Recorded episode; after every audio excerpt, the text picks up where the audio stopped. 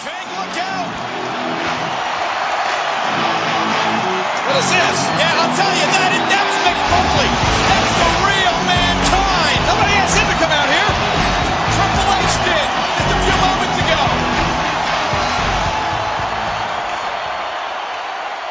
Triple H, that is enough.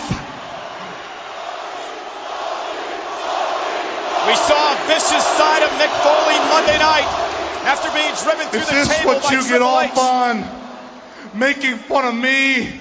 How much more do you want from me? First, you take away my job. Then you bring this idiot out there and you take away my dignity. Then Monday night, in what should have been the greatest night of my life when I was reinstated on Raw is War, you take me and you ruin my shirt What? and you ruin my face. And I'll be honest, when I stepped into that shower and I let the cold water run down on my head and I looked down at the blood as it swirled around that shower drain, Ugh. I started thinking a little bit about what mankind was. Now, mankind is an entertaining son of a gun.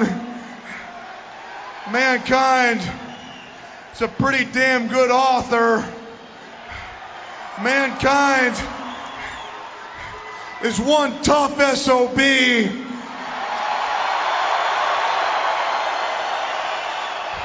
And mankind is one hell of a fighter.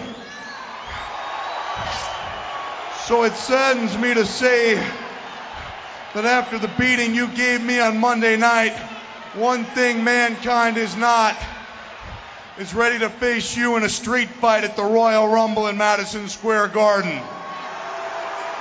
He's not. Because you are without a doubt the game. You are the best in the business right now. And as you said, well, mankind in some ways is nothing more than a beaten up, pathetic fool. But I think the WWF fans deserve a substitute in that match. A Substitute? He's chickening out? What I'm going to do, Triple H, is I'm going to name him right now. As a matter of fact, I think you know the guy. Uh-oh. Oh, no. No, no, no! No! And I think you know him pretty damn well. His name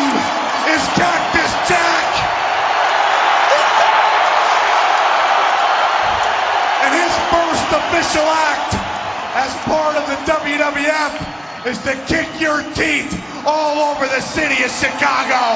Cactus Jack is back! Cactus Jack is back and he's, he's a dangerous human being! Cactus Jack after Triple H! And here we go! Cactus Jack hammering away on the WWF champion! Get out of there, Gabe! Mick Foley is more vicious, more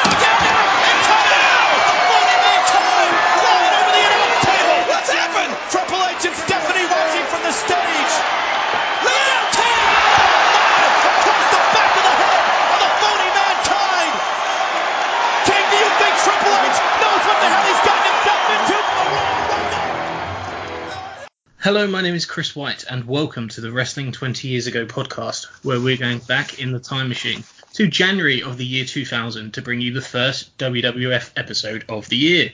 Joining me for this foray into all things Fed, we have firstly Eric Landrum. Eric, how you doing? I'm well, sir. How are you? I'm very well, thank you. And we also have joining us uh, Billy Johnson. Billy. Uh, evening, gentlemen. Good to have you both on the show. As uh, looking forward to this one, the the first uh, WWF show of the millennium. Let's hope uh, the year 2000 will be kinder to the Fed than 1999 uh, was. Before we uh, get to our review of the Royal Rumble pay per view, it is January after all. We have a few newsworthy weeks of TV for us to, to discuss and a few storylines that are worth highlighting before we get to that show. Um, I'd like to start off uh, by talking about uh, an angle that happened on the first Raw of the year on the 3rd of January.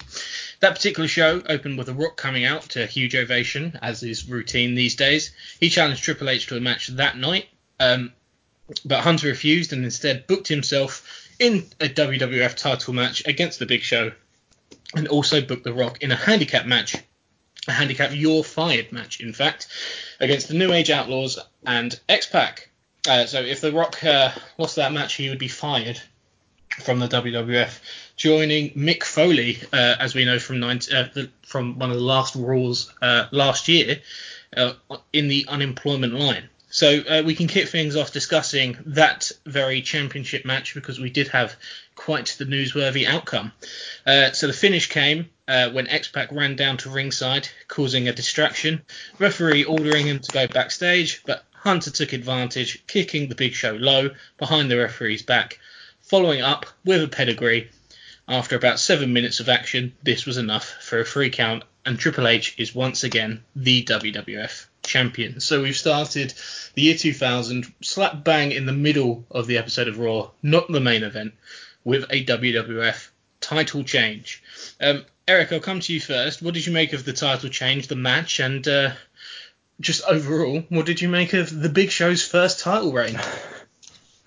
It's becoming a bit of a routine to have a title match switch hands on the first Raw of the year now, isn't it? I I don't think this one's going to put as many butts in the seats uh, as last year's did.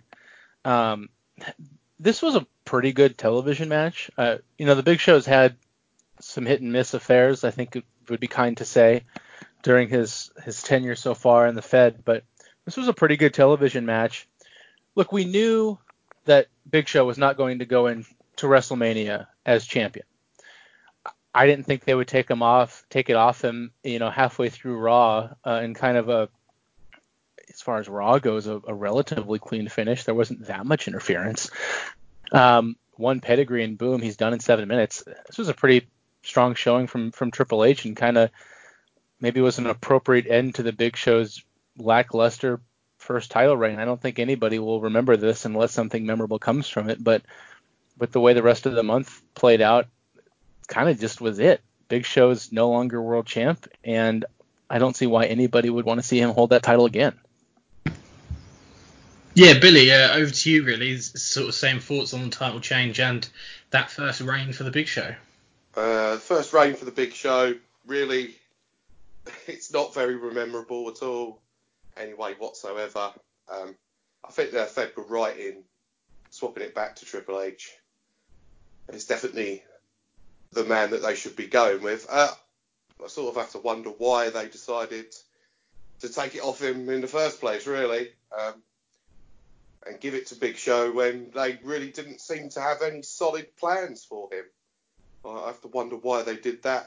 As for the match itself, I think like Eric said, it was a rather decent TV match. You know, seven minutes, wasn't offensive in any way whatsoever, and it just politely moves Big Show aside and uh, get off to the races with Hunter again.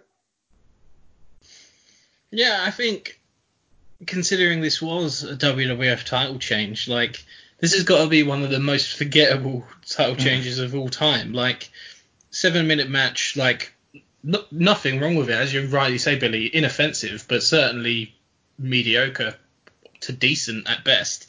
And the finish, like relatively clean, as you say, Eric, but also pretty much like the most lame distraction mid card finish you could expect. Like, uh, sort of the last few years, how many times have we seen this sort of distraction? end a mid card two minute TV match. Like it's the WWF title in the middle of the show, and I think it is just indicative of what has clearly by this stage been basically recognised as a mistake putting the title on the Big Show, and uh, it really does sum up his reign all in all. I'm going to say it for what the third or fourth show in a row. They should have put the title on Kane instead of the Big Show.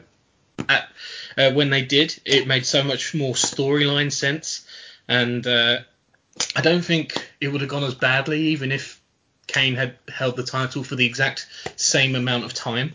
I think you could have got more out of it on TV than we did the Big Show. I don't think it's done the Big Show any favors at all. Um, a completely forgettable reign, but also I think when you have a run with the title and you do nothing with it and we get nothing memorable from it, your stock must drop drastically because the next time we're in a situation where a top guy goes down and plans change and we're looking for someone to carry the belt, Big Show shouldn't really be in consideration. Because he's kind of like, whether it's his fault or not, he's he's kind of worked himself out of that spot now. I wouldn't consider him as someone I'd put the belt on in the foreseeable foreseeable future, um, and it's it's a shame really because I mean he's not even been in the company a full year, and uh, I I don't think he's like irredeemable, um, but I mean they've, they've, he's basically very much worse off he, and uh, than he was when they signed him. Like it's, it's, he's he's worth less to the company, and you just think like the idea of having Paul White at the time join the WWF could have been something reasonably big, if like no pun intended there, but it's been anything but. Um, and uh, all in all, a big disappointment so far. Isn't this an example of like an odd and rare example of the belt not only not elevating the performer, but the performer actually like demeaning the belt. Like the belt feels less important. Like the championship feels less important now that the Big Show. I, I don't know. Maybe it's just because we're kind of in this run where it's gone from Austin to Triple H, which was kind of a downgrade, to Big Show, which was a huge downgrade, back to Triple H. So maybe it's on the upswing, but I feel like the belt even became devalued, but in some degree by the Big Show's reign. It's just, yeah, all in all, very bad. Yeah, and I think the fact that they put the belt on a guy who was feuding with someone in the Boss Man who had recently been in a match like the Kennel from Hell, um, and like was slap bang in the middle of this like wacky, over the top mid card at best comedy feud, like, and they just like threw the title on him like with no build, like literally just like he came out for a main event and that was that. Um, you've you've you've not really insert. It didn't really feel like you inserted the Big Show into the title picture. It felt like you inserted the title into the Big Show picture, which yeah, which uh, it's not a good. It wasn't a good picture before they put the belt in there. No, it wasn't. Um, so yeah, really disappointing, and I I, I don't think um, to be fair, no more disappointing than I'd ex- maybe disappointing is the wrong word because this is kind of what I expected from this title reign. Like you're right to point out earlier, like we knew he wasn't going to be the champion at WrestleMania, um, so it's sort of a like lame duck champion like from the off, and they just didn't really do a lot with him in that time, and uh, yeah, really underwhelming, and my expectations couldn't have been much lower going into it really. Uh, so the next thing I'd like to dis- discuss, and it also stems from that first Raw, is uh, Mick Foley himself and the build to the WWF Championship match at the Royal Rumble pay-per-view. So uh, as we know, throughout 1999, Foley had acknowledged that he was coming uh, towards the end of his in-ring career, at least full time, uh, and we did end the year uh, with him fired from the WWF on that first Raw of the month, DX poked fun at Foley with a series of segments throughout the show uh, entitled uh, "Have a Bad Day." Uh, they made fun of his firing, show mankind and a, man, a mankind impersonator at the unemployment office. Um, later, mankind was at a bookstore signing his book "I've Been Fired." Uh, no one showed up to buy any, and he was dismissed by the bookstore owner. And then in the main event of the show, mankind made his return um, in that previously mentioned handicap you're fired match uh, with The Rock facing the three members of DX. He attacked uh, the three members of DX with a chair and paved the way for The Rock to pick up the win after a rock bottom on Billy Gunn. Those Have a Bad Day uh, segments continued on SmackDown the following week. Mankind making his way around Universal Studios in Orlando.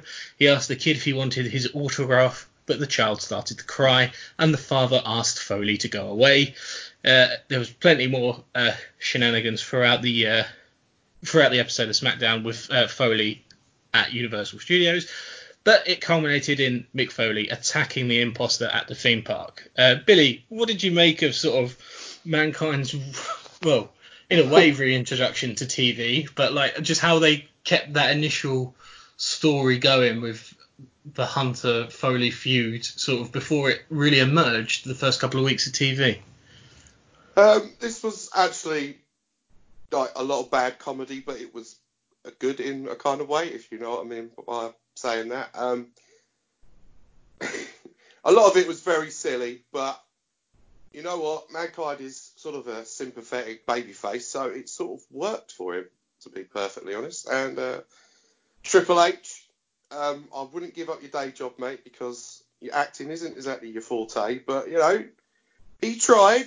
Um, it was just all good fun, um, and I liked the way that it was all executed. I thought it all came off very nicely. It gave uh, Foley a lot of uh, fire to come back at Triple H on the following Raw.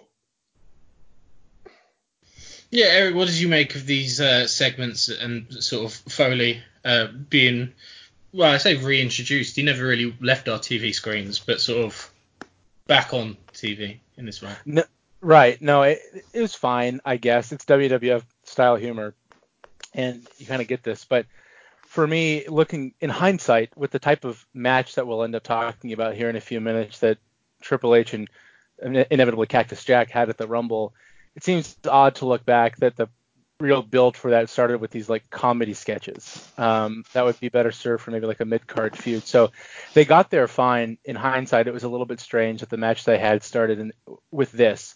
I guess that just speaks to how well it was booked after this. These were fine. I don't know if I would have started a blood feud with them.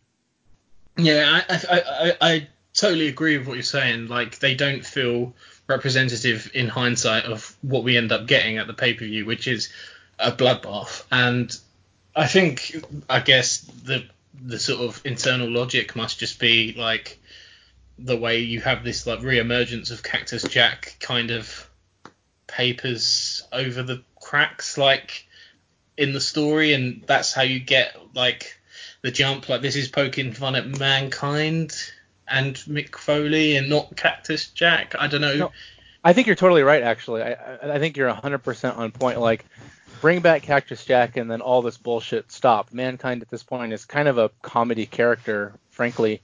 So it suits that character, and this is kind of like meta wrestling booking. But yeah, by the time Cactus Jack comes back, it's not funny anymore. Yeah, stuff really escalates at that stage, and you end up. I mean, they do still go from um, this to the Rumble match pretty quickly in like what two weeks of TV. Like, yeah.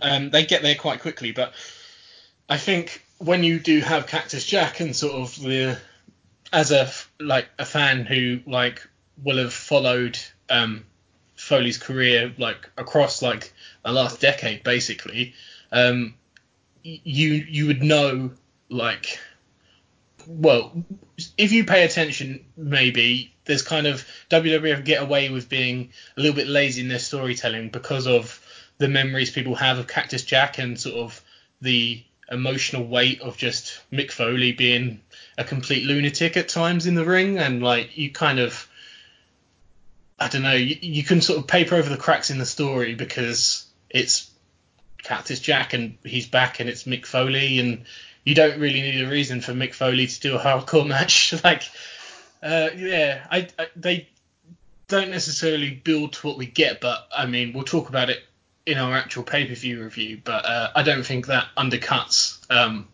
that match uh, too much, really, at all. Um, so the following episode of Raw on the 10th of January opened with the Rock in the ring. Uh, he, he, had the majority of the WWF locker room uh, surrounding the ring in support. He said that every WWF superstar was ready to walk out of the company to join a new federation, the World Rock Federation. Rocky said that tonight uh, Triple H and Steph will reinstate Mick Foley. Hunter came out on the stage and he said that if Rocky wants Foley reinstated, then as of right now, Mick Foley is back in the World Wrestling Federation. Eventually, Mick Foley entered the ring, stood alongside Rock. Uh, he got a huge ovation, as you'd expect. He was in his Mankind attire for this segment. Um, he said he wanted to acknowledge the dozen of Mankind fans for their cards and letters of support. Uh, Foley said that he wanted to thank The Rock for his kind words uh, and for supporting him.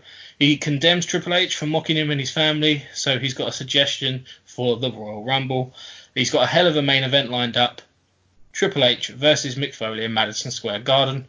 Hunter said Foley's got his match.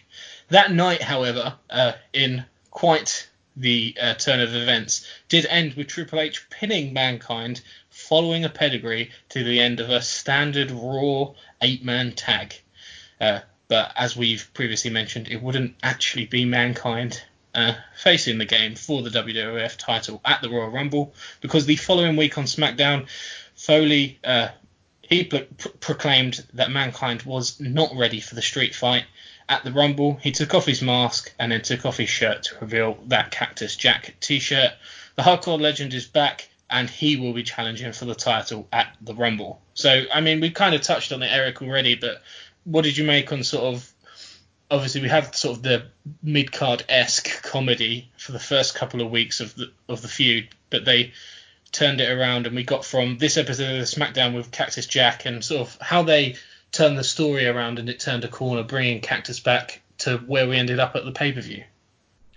No, I thought this was great. It was a good good little turn in the storyline. I don't know. Is Mankind a main event draw at this point? No, but Cact- maybe not. I don't know, but maybe Cactus Jack is, and it uh, immediately sets the tone for what type of match this is going to be, how seriously this match is for Mick Foley, or it, how serious this match is for Mick Foley, and also thinking about this, if he is kind of finishing up his run here, um, in some respect, I, I bet he just wants to finish out as Cactus Jack, which is his best best character. Um, I also think it makes a lot of sense because at this point, Cactus Jack is probably a better version of Mick Foley to help hide some of the physical limitations that the last decade of getting his ass kicked for a living has has caused him lately. So I think introducing Cactus Jack here makes sense on a lot of levels. It, it, I, I, can't criticize it at all. Billy, what did you make of it all? Uh, you know what? I think they did uh, a really good job of uh, executing it all. Really, um, you know, obviously mankind has sort of become a uh, uh, cuddly character more than anything, a sympathetic babyface, and uh, no, um, for Foley sort of realised, uh, from character point of view, that he needed to dig down deep and go back to being uh, Cactus Jack to be able to sort of hang with the champion. I thought that was a, a good idea, and I thought everything was uh, well executed here actually. Yeah, I think they did it really well. Um, I was a little bit baffled at the end of that Raw where uh, Mankind took the pin following a pedigree, and it seemed like, well, if you're booking a title match between these two, I'm not sure you'd have him lose in a pretty clean fashion in a tag match on Raw to the guy he's going to be facing for the title.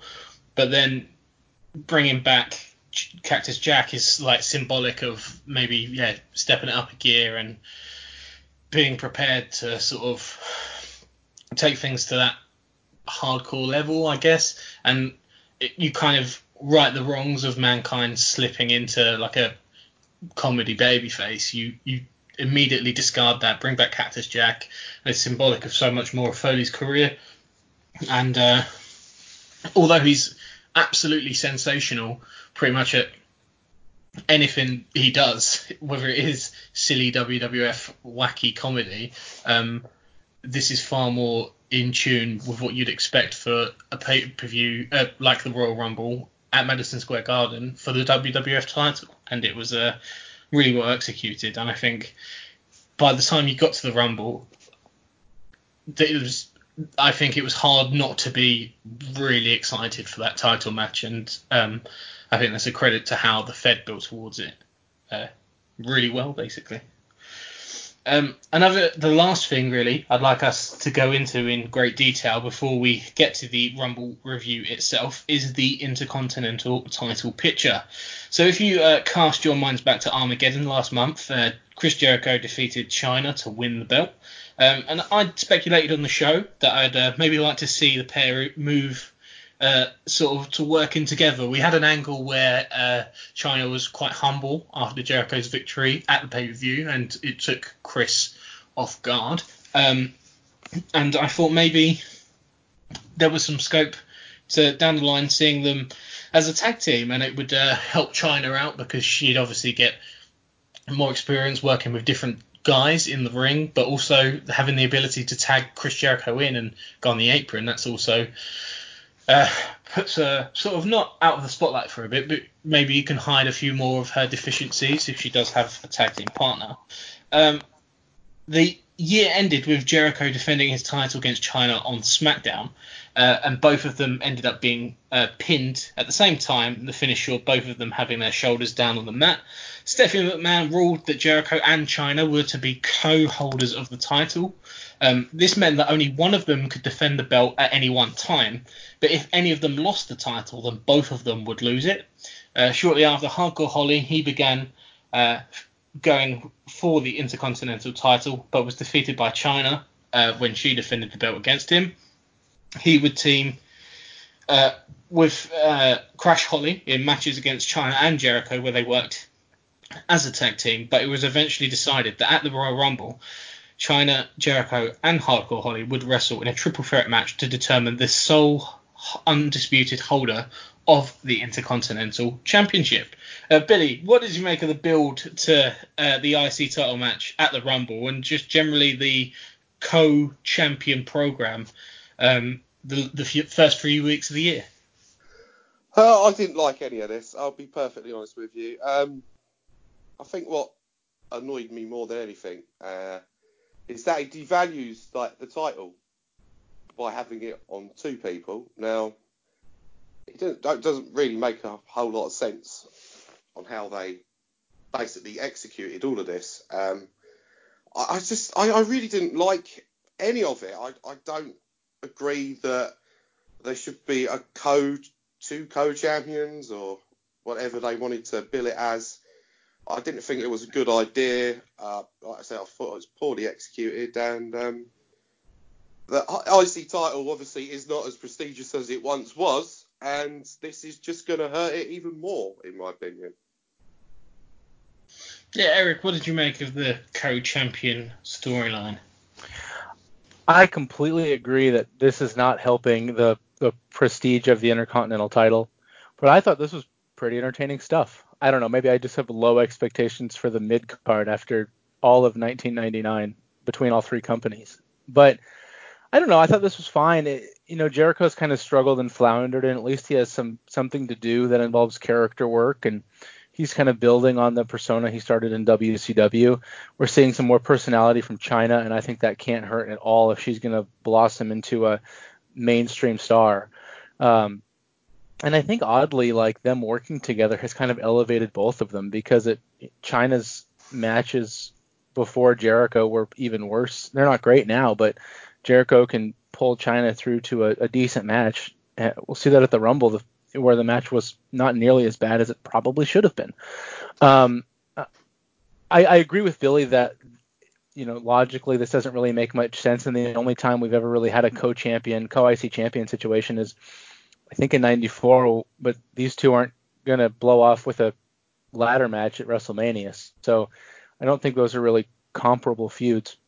Yeah, I, I think if this goes and Chyna can build her character a little bit more and, and branch off from Jericho, and then Jericho can have that strong kind of Razor Ramon level IC title run to elevate him and, and hold down that mid card now that all of his spoiler alert, buddies are in, and we have, suddenly have a strong upper mid card in the WWF after what seems like a decade of having nothing close to that. Yeah, I think as long as they pivot off this correctly, uh, I have no issues with it. I thought it was entertaining.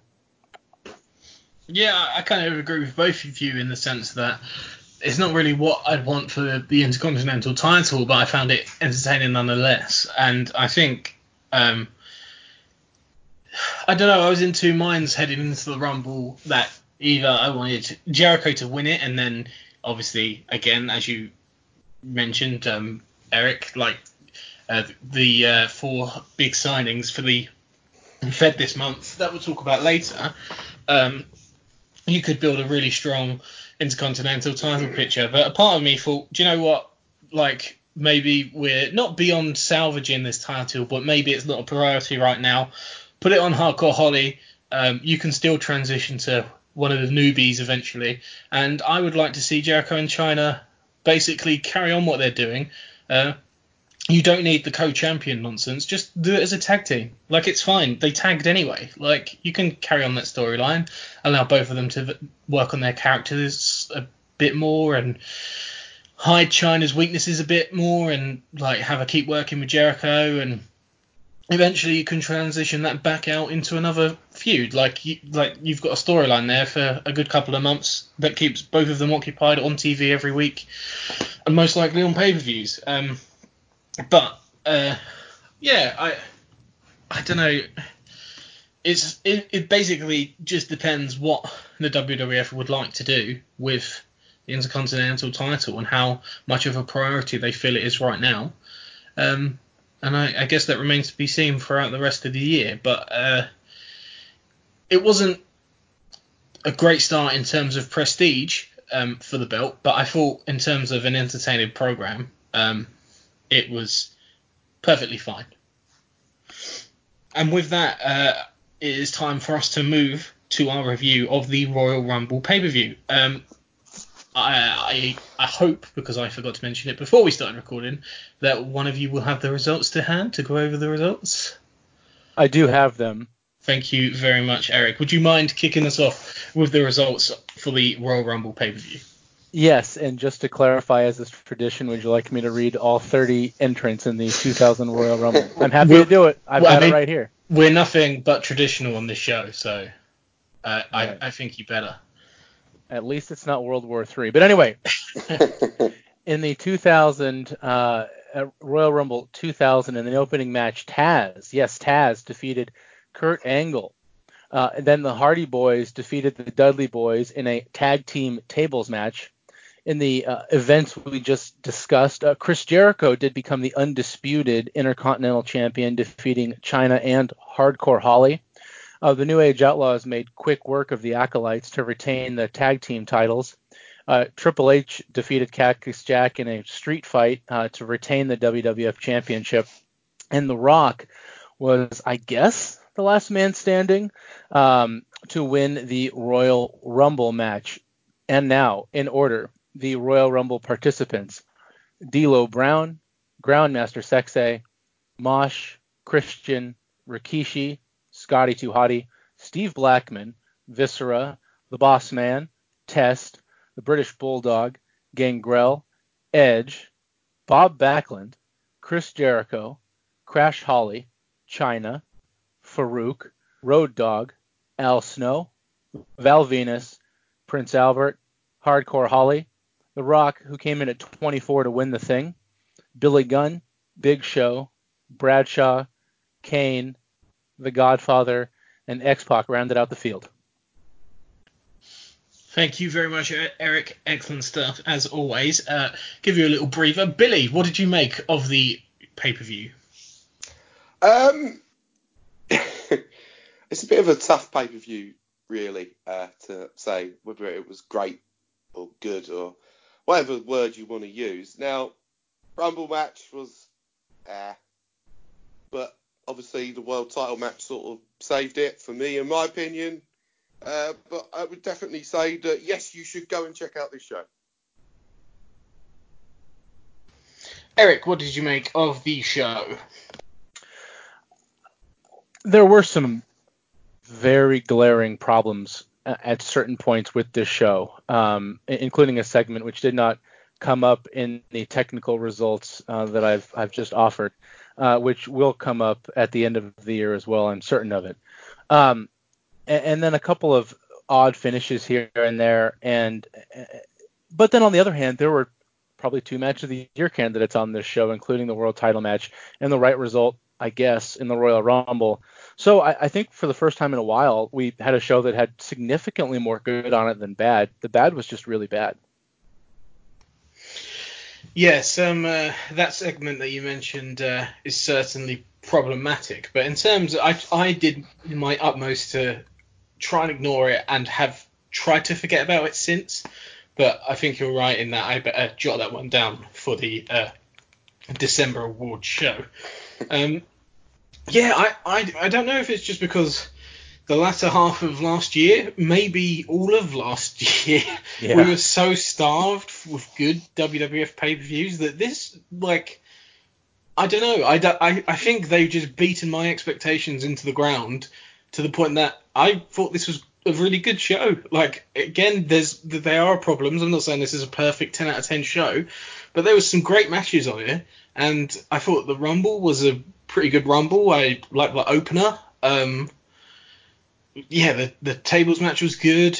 Um, a bit of a lull in the middle, but then the last, yeah, the the title match was uh, exceptional, and I thought as far as rumbles go, this was pretty watchable, if not slightly routine. But um, then I was thinking about, oh, it was a bit routine, maybe a bit patterned, and a bit obvious the outcome, but I don't think obvious is always a bad thing. Like it's logical at least, and it was certainly um, less glaring as to what the story of the match was going to be than last year, where we had uh, Austin chasing Vince around outside of the ring for God knows how long. Like, so I was quite generous, I think, overall with this show, but it remains to be seen whether the problems and the bad stuff skew my opinion um, as we recap it here, and I end up being slightly not as high on it maybe by the end. Um, but I, I, I, would say uh, going in, uh, my my initial thoughts were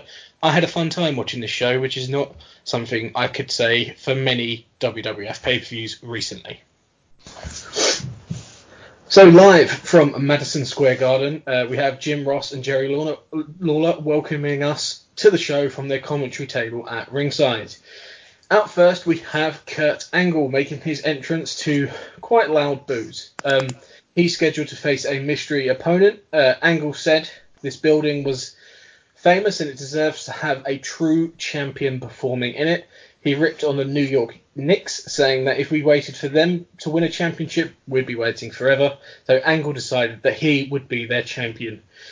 He said concerning his unnamed opponent, he knows the person has to be nervous to be facing an undefeated American hero, and he encouraged the person to take a deep breath, let it all out, and promise that this would be something you could tell your grandkids about one day.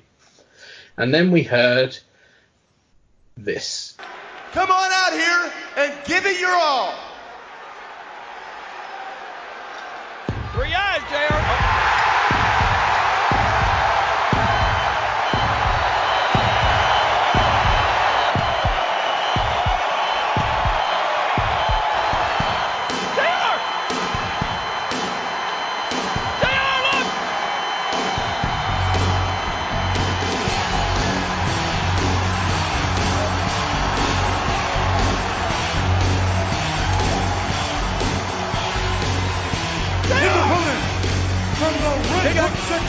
section weighing 248 pounds,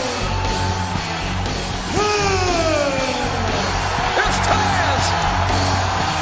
And Taz, not wasting any time, getting right in the face of the undefeated Kurt Angle.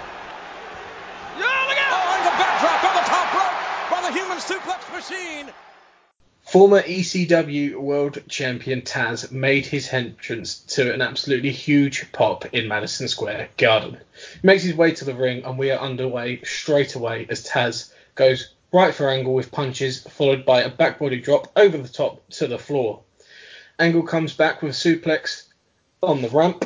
uh, before putting his foot on the throat of Taz, followed by a belly to belly suplex.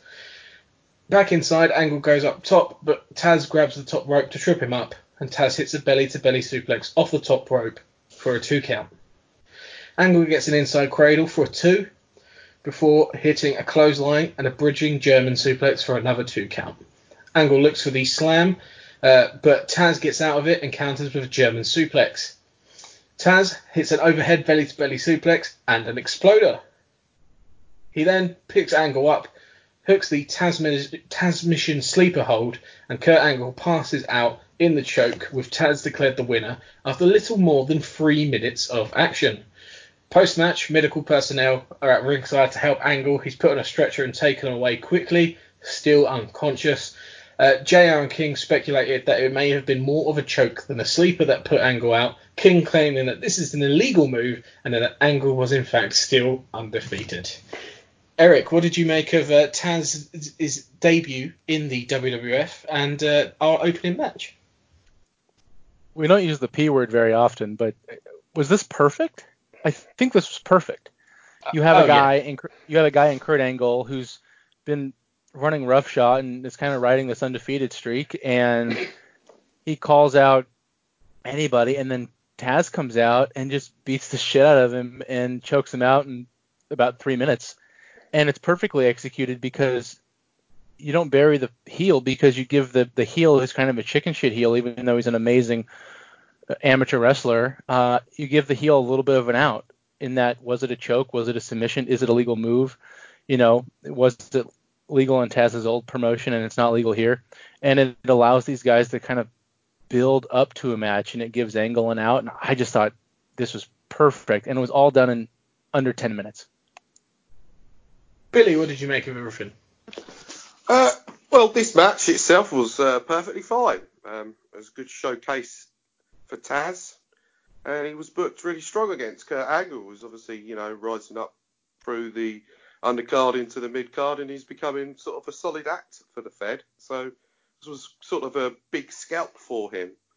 Uh, I don't mind necessarily the way that they decided to go with the illegal choke. I haven't got a problem with them going that way, as long as it does lead to a program between the two, because you've sort of uh, got this issue uh, with Taz and Angle now. And if they don't go down that route and it's just sort of like quietly ignored and Kurt Angle moves on to something else, then I sort of think it's a bit of a disappointment for them to, to do that. But um, no, perfectly fine, really good good match, and they all got it done. I believe it was like a four minute match. Wonderful job. Eh, yeah. Chris, Chris, can we just sorry to cut you off there? Can we just talk about how freaking awesome Taz's music is too? Just the whole presentation, just bravo. Oh yeah, it was so good. Like the yeah, the music was sensational. His entrance, just everything about him, his demeanor is just made for this sort of big time, and it felt like a huge way to kick off the pay per view. And like, I, I don't know, everything about it. I think I think you're right to label it basically the perfect start to a pay per view. Like a fast match, loads of action. Yeah, I think it came in just under the four minute mark, and I mean there were a hell of a lot of suplexes here. it was probably about as good a three minute, three to four minute pay per view match you're ever going to see. Um, I was slightly surprised. I mean, you had to do it because it's his debut. Like, there's no other finish. But I'm surprised that Taz did go over so convincingly, um, because Angle's been very impressive and had a good run since he debuted on TV and had his first match back in November. And um, but I do suppose they've given him the out with that illegal submission, uh, like uh, legal choke or legitimate submission sort of storyline. Um, one thing I'd like to talk about: there were rumours um, that Taz was originally scheduled to debut in the Royal Rumble match itself, but a few of the higher ups backstage in the Fed were worried that when you have sort of seven, six, seven, eight, even nine guys in the ring at once, um, that it would kind of show Taz up a little bit and he would look too small surrounded by a bunch of other WWF guys uh, that they have on the roster. to me, that doesn't bode too well for his long-term prospects in the WWF. Feels like his height may hold him back a little bit, but um, then again, they gave him a really convincing win. So if they had loads of reservations, then maybe that would stop you booking this. But Eric, what what do you make of sort of like the rumours about sort of the chopping and changing of Taz's debut, and how do you think? I mean, we've we've sort of given our opinion of this segment, but it's definitely preferable to having him in a Rumble match. Well, debuting somebody in the Rumble, uh, unless they're going to have either the Diesel spot or the Victory spot, I don't think really does much good because you technically lose in your first match. Um, I, I guess I concept. I mean, Taz is small, but he's thick. I mean, he's he's built like a beer keg, so he might be physically shorter than some of these guys, but his neck is thicker than a lot of their thighs. Um, and he's stout. He's in probably the best shape he's ever been in, uh, I would imagine. And despite all of his injuries, uh, I, I, also think it's just kind of dirt cheap bullshit I, to me. Why, if you don't think somebody's cut out to be in the Royal Rumble match, which this year heavily featured Kaientai in the Mean Street Posse, why would you put him over in an effect, effectively in a squash match against a guy that I guarantee they have world title ambitions for? It doesn't make any sense. Billy, uh, what do you make of these rumours? Uh, I think, like uh, Eric said, it's a lot of uh, uh, dirt sheet bullshit, basically. Um, uh, I would not have put Taz in the Rumble because he would have got. Well, his big debut would have got lost in the shuffle more than anything. It would have been like forgotten after 90 seconds, and this way, at least you're sort of showcasing him for four minutes against a good uh, mid card hand in Kurt Angle, who's got the who had the undefeated streak, still has it. Um, but with Ta- I, I can't see how they wouldn't want to put him in the Rumble because he's too short. Uh, they had Crash Holly in there for Christ's sake, you know. Not that I'm saying that Taz is uh, Crash Holly. I just, I just, I don't kind of believe that one. Yeah, and I, I think, I mean, you could have put him in what ended up being Rikishi's spot this year, like with I don't know seven eliminations. Like spoiler for later, but um, this does him so much more good than putting him in that spot would have done, and then him inevitably being eliminated because he's not going to win the thing. And you like I don't have any worries about his size. Like obviously with with some exceptions, I'm pretty sure he could suplex the vast majority of the roster like like an an absolute machine. Like and it would look awesome with pretty much any of them. Maybe there's one or two guys he might not look great doing it too. Um, but I don't. That that probably says more about them than it does him. Like I, I don't really have any worries about Taz being held back because of his height. Like they've put him over huge against, and I think you're right to say, a guy they've got uh, world title ambitions for uh, in Kurt Angle, and they've basically beat him in three minutes, clean as a whistle. Like, yeah, I would, uh, I would chalk that one up to, as you both said, dirt sheet bullshit. Moving on, next up we have the tag team tables match between the Hardys and the Dudleys. So the way to win this match to put both guys of the other team through tables, so no pinfalls, submissions, countouts, or disqualifications. The Hardys and Terri interviewed backstage by Michael Cole.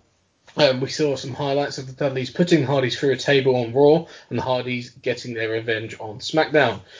Terri said that they were ready to tear the roof off Madison Square Garden, and Matt said that the Dudleys are masters of putting people through tables, but the Hardys will put the Dudleys through tables tonight, or they were willing to die trying. Um, the Hardys were out first, making their entrance. Sorry, the Dudleys were out first, and then the Hardys made their entrance to a big pop, and the Dudleys met them in the aisle to start the match brawling. They eventually brawled into the ring, and Bubba hit a full Nelson slam on Jeff.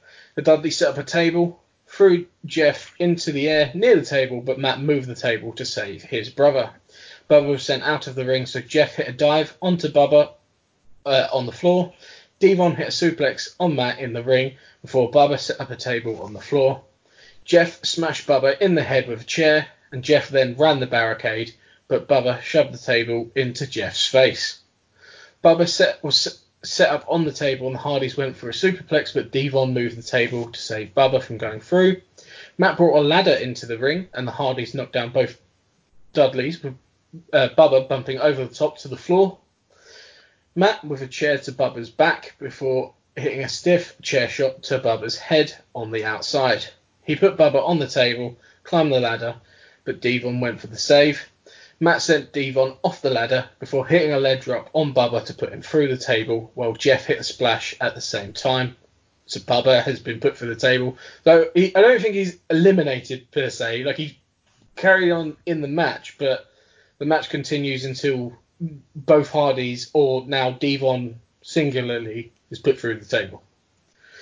Uh, Matt then crushed D-Von with a stiff chair shot to the head while they were outside. The Hardys put D-Von on a table that was bridged from the steel steps to the ring apron. Matt jumped off the top, but D-Von moved, and Matt went through the table.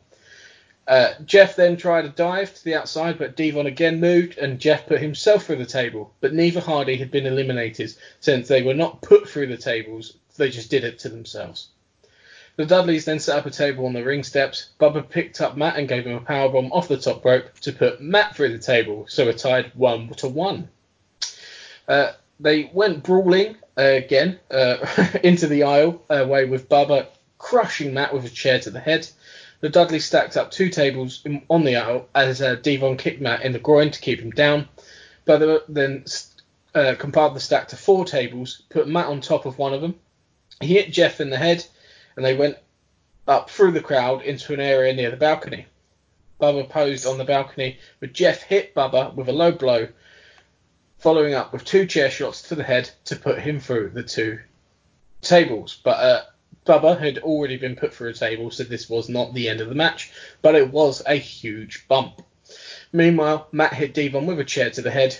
Matt set up D-Von on a table. Jeff was on the balcony, and Jeff hit a senton bomb to put D-Von through the table for the win after an absolutely brutal 10 minutes. Billy, I'll come to you first. What did you make of this tables match?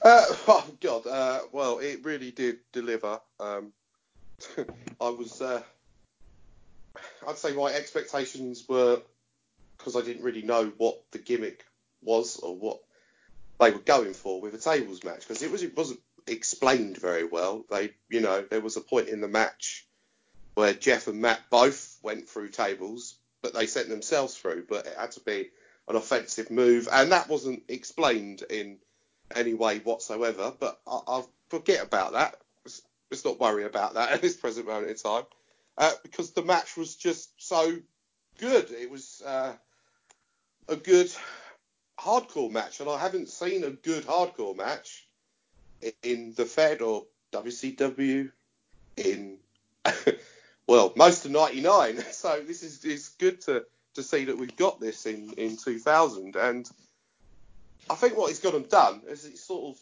elevated both the Dudleys and the Hardys. You know they were obviously very popular uh, in the mid card uh, this time last year, and now they've become dare I say it, they've become stars thanks to this one match.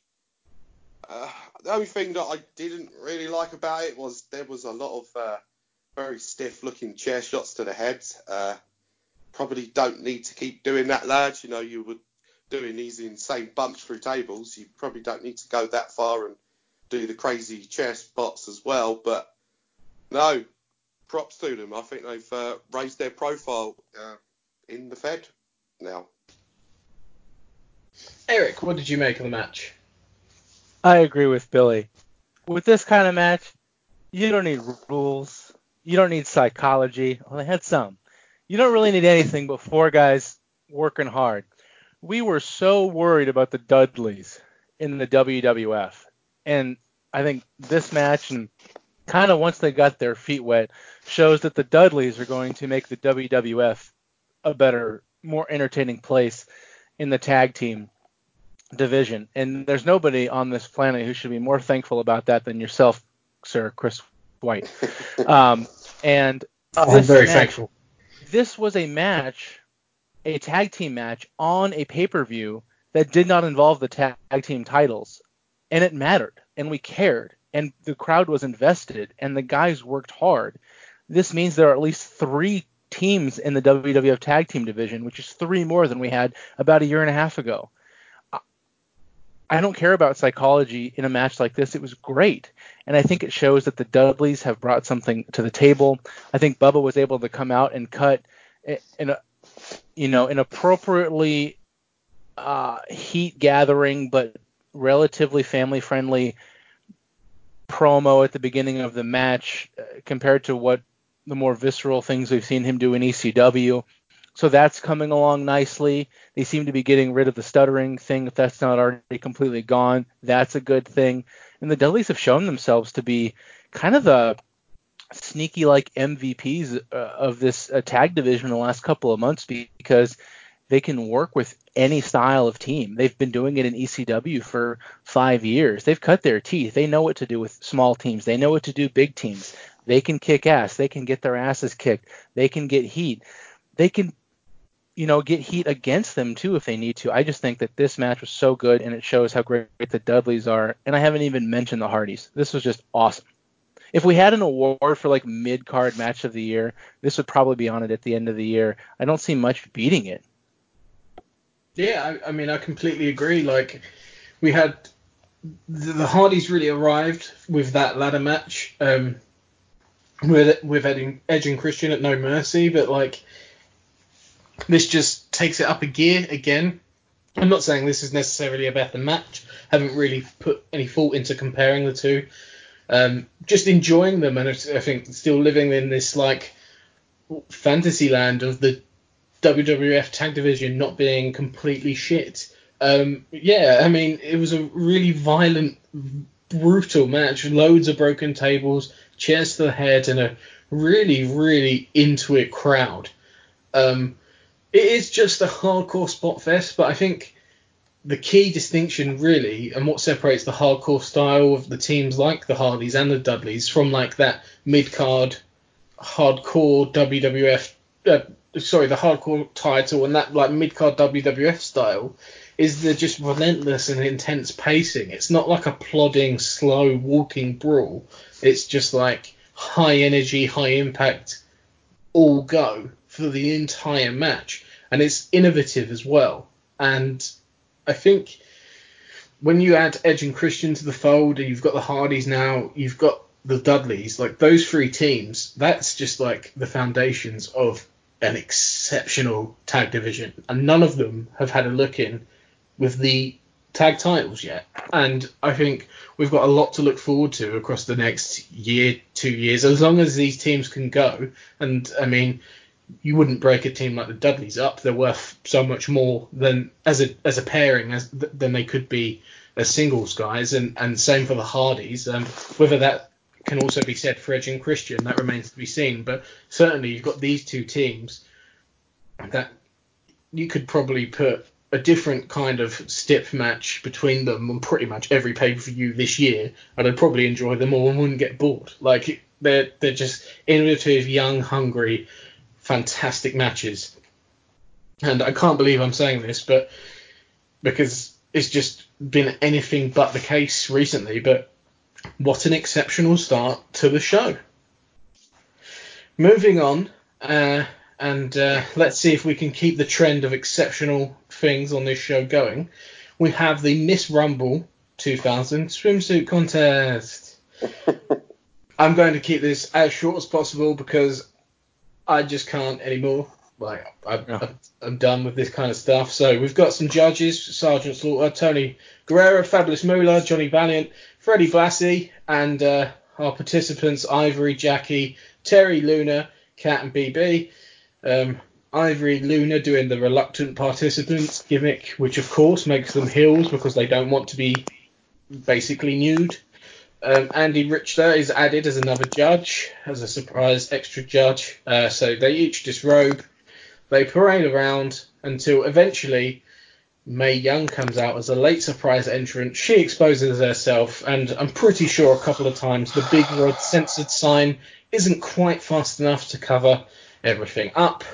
Mae is then declared the unanimous winner by the judges, and I'm moving on with my life as quickly as possible.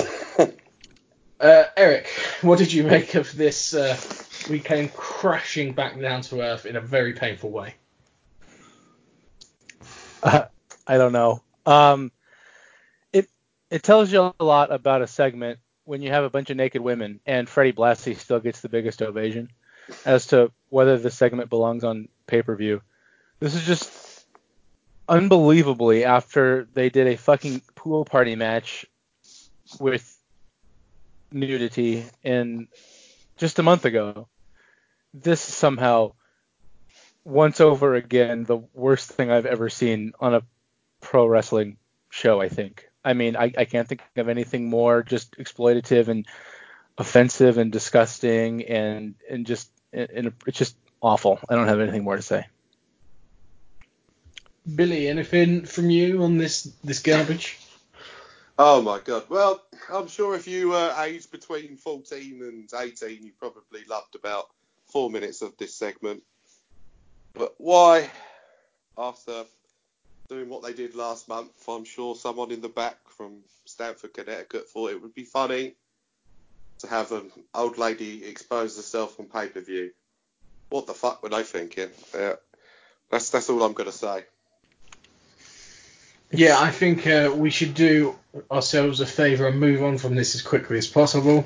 But it has to be noted that this was quite a big blemish on what had otherwise been a very, very, very good start to the pay per view. Moving on, we have the triple threat match to determine the undisputed Intercontinental Champion, uh, with Chris Jericho defending, Chyna defending, and the third participant, Hardcore Holly. Uh, we're underway, and Holly goes after Jericho. So Jericho hits a hip toss, and the, all three become uh, engage in sort of a slap war. Uh, Holly whips Chyna into the corner, so Chyna bumps over the top to the floor. Holly hits a drop kick on Jericho before they battle a bit, and Jericho ends up getting the walls of Jericho on. Chyna comes back in, hits a clothesline to the back of Jericho to break, break the hold. She hits another clothesline that sends Holly over the top to the floor and follows it with a baseball slide drop kick. Jericho hits a springboard dive uh, to Holly on to Holly who is on the floor. Uh, back inside the ring, um, Chyna she uh, hits a handspring elbow and a DDT, which gets two after Holly makes a save. Holly dumps Chyna out of the ring, whipping Jericho into the ropes, and Jericho also bumps over the top to the floor uh, due to the fact Chyna pulled down the top ropes. Uh, Chyna gra- climbs onto the apron, but Holly punches her off. Holly gets a, a, steel chair. Jericho takes the chair from him, and Chyna drop kicks uh, the chair into Holly's face.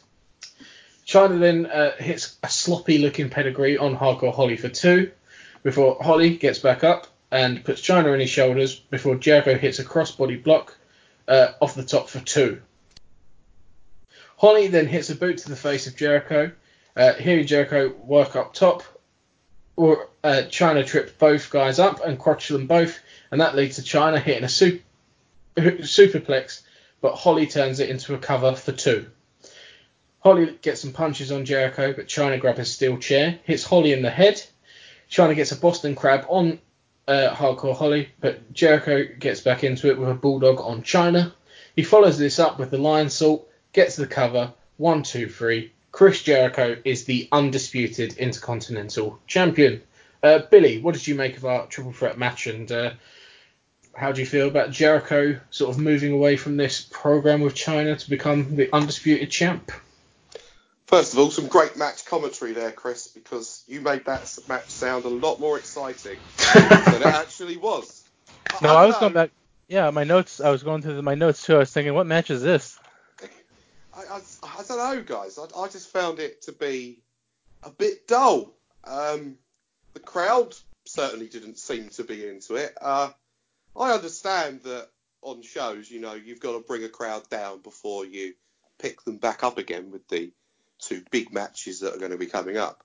But it's just there was really nothing to this match. It's no one believed that Hardcore Holly was a going to win the Intercontinental title, uh, so they sort of knew there was going to be down between Chyna and Jericho. And like I said, I just got very bored during it, and I switched off. Maybe it was the fact that I didn't really enjoy the storyline building up to it that made me think, yeah, I'm not really going to pay much attention to this match. But I tried to pay attention to it, but it just really was quite boring. Eric, what did you make of it all? It's too bad because the the Chyna Jericho stuff before and after the bell rings was pretty entertaining, like we talked about. But yeah, this match was this match struggled a lot. Uh, Chyna is not a good wrestler, and she's in there with two guys and and and Bob Holly and Chris Jericho who can go and who probably are used to working a match at a certain pace with a certain level of freedom and a certain level of improvis- improvisation and you know two guys with what eight to ten years under their belt at this point each, and then you've got Chyna who, for all of her positives, positive contributions, in-ring work is not one of them, and she was clearly the anchor uh, to this match. There were a lot of mistakes, a lot of like kind of blown and iffy spots. The, the, match had some interesting moments, um, but the finish was was truly horrible. Uh, not horrible in, in in in thought, but horrible in execution. Um, yeah, disappointing match. I think I think it will be good for Chris Jericho to split off. Hopefully he does. I could see Chris Jericho and Hardcore Holly having a, a decent match, maybe a television feud, and again, just a litany of new opponents for Jericho to hold down that mid card coming in. So got to pivot Chyna off this. She's gotten a little bit of a rub, I guess. Get her doing something else that doesn't involve you know, eight to ten minutes of in-ring work because that's not where she flourishes. Yeah, it's tough. Um, I don't really know where you go with Chyna from here. Um, it's pretty obvious where you go with Jericho. He's got a lot of people he can work with, and I'm sure we'll be seeing some really good Chris Jericho matches on pay per view, and hopefully some good Chris Jericho TV work as well, and a few promos. He's got a lot of new stuff, new people to work with, and it'd be interesting to see who he works with and uh, how soon they get to some big matches they've now got um, in the bank and uh, how quickly they burn through them and stuff. But yeah, there's a lot of programs he can work. I think this is good for him and good for the title. Um, it's hard to know what you do with Chyna. I, I, don't feel like. I mean, I wouldn't call it the, an experiment with Chyna because that that seems too harsh. But I wonder what the motivation is to keep this push, this singles push in with the guys going. Um, I wonder how much longer it will be there for. Um, because I said last month I felt a little underwhelmed by her in-ring work, and I think this um, pretty much uh, followed that pattern. Um, it'd be fair to say. I don't think it was a bad match. I think it was mediocre. It was pretty inoffensive. It was sloppy in places, but I mean, they they tried hard enough. It was it was fine and inoffensive. If that's praise enough, then like that's not really what you want from pay per view, but um, it was it was fine, I guess. But I think having Jericho pin Chyna felt like pretty definitive in terms of their story as a as a as whether it be rivals or co-champions or whatever it be. That's quite a definitive ending. He pinned her one, two, three in the middle of the ring, and yeah, it'd be interesting to see where they both go from here because I think they'll obviously be going separate ways, and I think Jericho's on the up and Chyna may be on the come down at this stage. Next up, we have the match for the WWF Tag Team titles as we have the New Age Outlaws defending against the Acolytes. Uh, we're underway. Bradshaw hits a fallaway slam on Billy Gunn, uh, following it with a kick to uh, Roadie in the head uh, to knock him down. Faarooq tags in. He hits a power slam on Road Dogg before uh, he goes for another, and but Billy Gunn makes a save. Uh, Faarooq uh, hits a double clothesline on both Outlaws. Roadie comes back with his punch combo on Faarooq, so Bradshaw pulls Dogg down by the hair. Billy misses a corner splash on Bradshaw, so uh, Bradshaw comes back, hits a clothesline from hell on Billy Gunn. Faarooq hits a spinebuster on Roadie before Billy pulls referee Tim White out of the ring where he was counting. Bradshaw punches Gunn into the ref, Tim White, so the ref is down. We have a ref bump after about 90 seconds. Bradshaw and Faarooq hit a double team power bomb on Road Dogg, but there's no referee to count. X-Pac runs in, he hits a spinning heel kick on Bradshaw. Faarooq hits a spine buster on X-Pac for his troubles. Billy hits a Fameasser on Bradshaw and pins him, uh, uh, gets the free, and Road Dogg's holding the leg of Faarooq to prevent him from making the save. The Outlaws retain their titles before the three minute mark, so I feel like they had quite a lot of time cut from this match, less than three minutes, and the Outlaws retain. Eric, what did you make of it? I made that this match had a bunch of time shaved off it right before the guys came through the curtain. there's no, there's no way this tag team title match at the Royal Rumble between two teams in the Outlaws and in the Acolytes who have gotten a pretty significant push and have been mixing in with the main event scene on Raw and SmackDown lately are going to go two and a half minutes.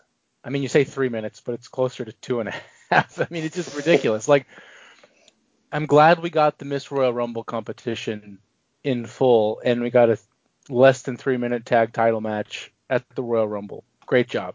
This match wasn't long enough to be anything. It was completely inoffensive, and it deserved to be halfway through the first hour of Raw. Billy, uh, over to you. I'm pretty much going to make the same points as Eric. It was uh, it's too short to be uh, offensive or anything like that. It's just they breezed through it. Um, clearly, like you guys were saying, you know, they were trying to shave time off to give time to the main event, and uh, the world title match. And it's a shame because uh, you know I felt like the acolytes have been getting over on TV as of late, um, and they probably deserved better. This was nothing more than uh, a quick raw match, and I wish they would have got a bit more time, and maybe we don't have the silliness with Mae Young. yeah, it's incredibly frustrating that you have the uh, swimsuit contest, which is just like as bad as stuff gets on a pay per view, and then you have the tag title match have to go two and a half minutes because you've got an hour Royal Rumble match and you want a WWF title match that all in video packages and entrances included probably goes what 40 minutes like when you total that up and you you have to do this to your tag title match diminishes the show in a in, in a big way, and it's such a shame because it's entirely self-inflicted. Like there's no extenuating circumstances that have caused this. It's just that you've put some nonsense on your show, and now one of your matches has basically been ruined. Um, it's such a detriment to the overall uh, worth of the show, but I do think there's um, enough positives throughout that it doesn't uh, entirely uh, undercut um, how good I think this show is, but it just uh, shows that having segments like that swimsuit contest isn't just bad because it is bad in itself and inherently not entertaining and unfunny and just not good television, whether it is television or pay per view. But it's also bad because it can undercut and ruin and screw up stuff which otherwise could have been good elsewhere on your show because you've dedicated time to nonsense like that. So uh, frustrating um, is how this match made me feel because it deserved to go a bit longer than this, and I, I would have liked to have seen it go longer. Let's hope we can turn the corner as next up we have the WWF Championship match with Triple H defending his title against Cactus Jack in a street fight. Um, Cactus Jack is introduced first and he gets a huge pop. He's wearing his usual Cactus Jack attire um, with his wanted shirt, uh, black pants, and snakeskin boots. Triple H comes out next. He has Stephanie McMahon with him. He's in black shorts with knee pads and black boots. He also has a big white bandage on his left leg. He gives Howard Finkel a black bag, telling him to hold it for him, and he sends Steph away before the match begins. After a stare down, Cactus gets aside with some punches to the head. Hunter bails to the outside, and Cactus catches him with a neckbreaker on the floor. Hunter tries to climb back in, but he's hit with a leg drop to the back of the head. Cactus nails him with the ring steps, followed by the ring bell. Back inside the ring, Hunter has got a chair, and Cactus charges at him, only to get hit in the head with an absolutely brutal chair shot. Hunter stalls a bit, so Cactus takes him down, drops a leg on his face that is covered by the chair, and we get our first two count of the match. Back outside, Cactus backdrops Triple H over the railing, sending him into the crowd. They brawl through the crowd, making their way over to the entrance. Cactus stacks two wooden pallets and suplexes Triple H onto them. Trash can to the head by Cactus, followed by some head uh, slamming into a door. Hunter reverses a move into a back suplex that makes Cactus land with his back of his head on the trash can. Hunter's leg is absolutely bleeding like crazy. Clothesline by Triple H, but Jack recovers to whip him headfirst into some steps, and that's followed by a patented, patented running knee by Cactus, this time on the steel steps. Cactus rolls Hunter back in and finds a barbed wire 2x4 under the ring, which gets a huge pop from the crowd, but Triple H comes back with a low blow. He takes control of the match, but eventually wastes too much time this gives Cactus a chance to capitalize, and he hits the 2 by, two by 4 into Hunter's nuts. Cactus nails Hunter with a double arm DDT, which again gets 2. Hunter runs into uh, Hebner, and Jack nails him in the face with a 2 by 4 to an absolutely huge pop. Cactus nails an elbow drop with the 2x4 in hand while the camera closes in on Hunter's bloody face. That was an absolutely awful, awesome shot. Cactus covers, but again, this gets two. The crowd really thought that was it. Cactus then grinds the barbed wire bat in, uh, well, not sorry, bat, but the 2x4 in Hunter's face and clears off the announce table. He's looking for a pile driver, but Triple H reverses it into a backdrop through the table. Back inside the ring, Hunter looks for a pedigree that Cactus reverses into a slingshot to the turnbuckle. Hunter bounces off, which leads to a facebuster into the barbed wire for two. We're back outside and Cactus charges at Hunter, but Hunter gets a hip toss.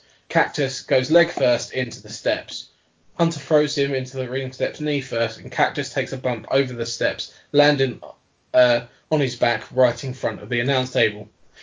Hunter gets the bag he gave Finkel at the start of the match, and we discover that there are handcuffs in there in a nice little throwback to the previous year's Rumble, where Mick Foley, as we'll all remember, took 12 disgusting chair shots to the head after being handcuffed by The Rock. Uh, Hunter go- tries to handcuff him, but is knocked down. Uh, but Hunter carries on persisting, goes back to the bad knee of uh, Jack with a kick, and then manages to get the handcuffs on.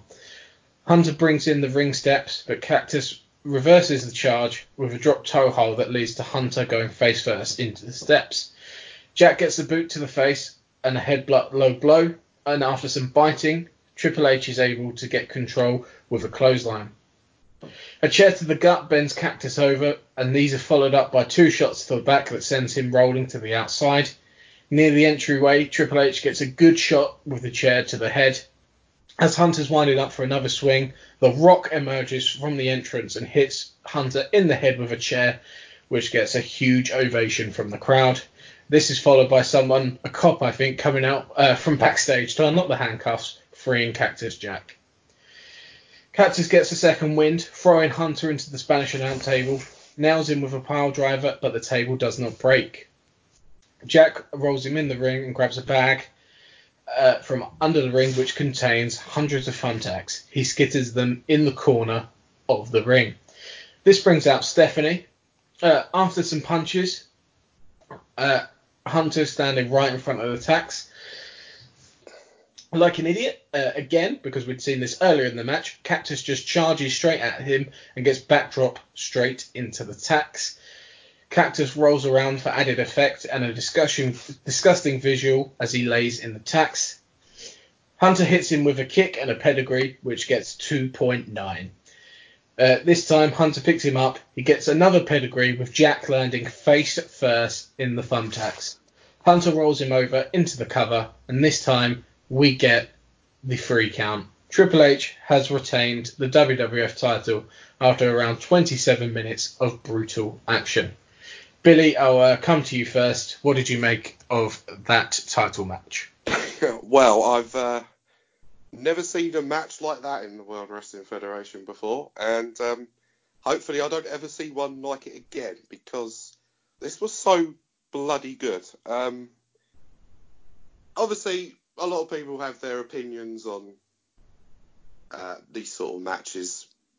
It's not everyone's cup of tea, you know. I can understand that, but for me, personally, this is what I love about pro wrestling. It had everything. It had drama. It had blood. It had some sickening bumps. It horrendous storytelling, and some of the most unbelievable spots I thought I'd never see in a WWF ring.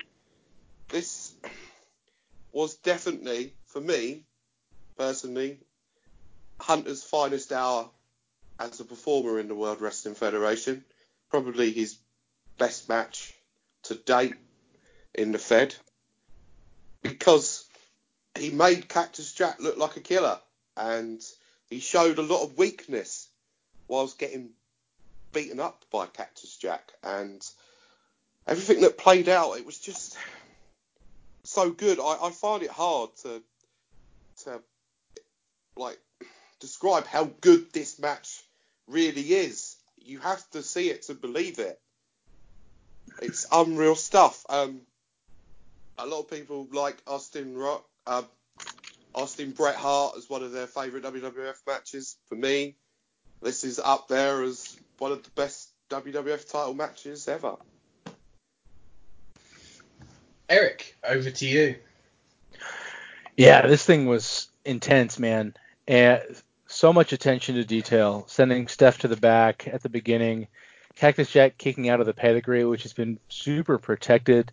Uh, just the all the blood and the violence, and it, it all had its place. I've been super critical of matches like this at times because a lot of times you have a match that needs blood, or you have you know blood in a match, and, and those are different.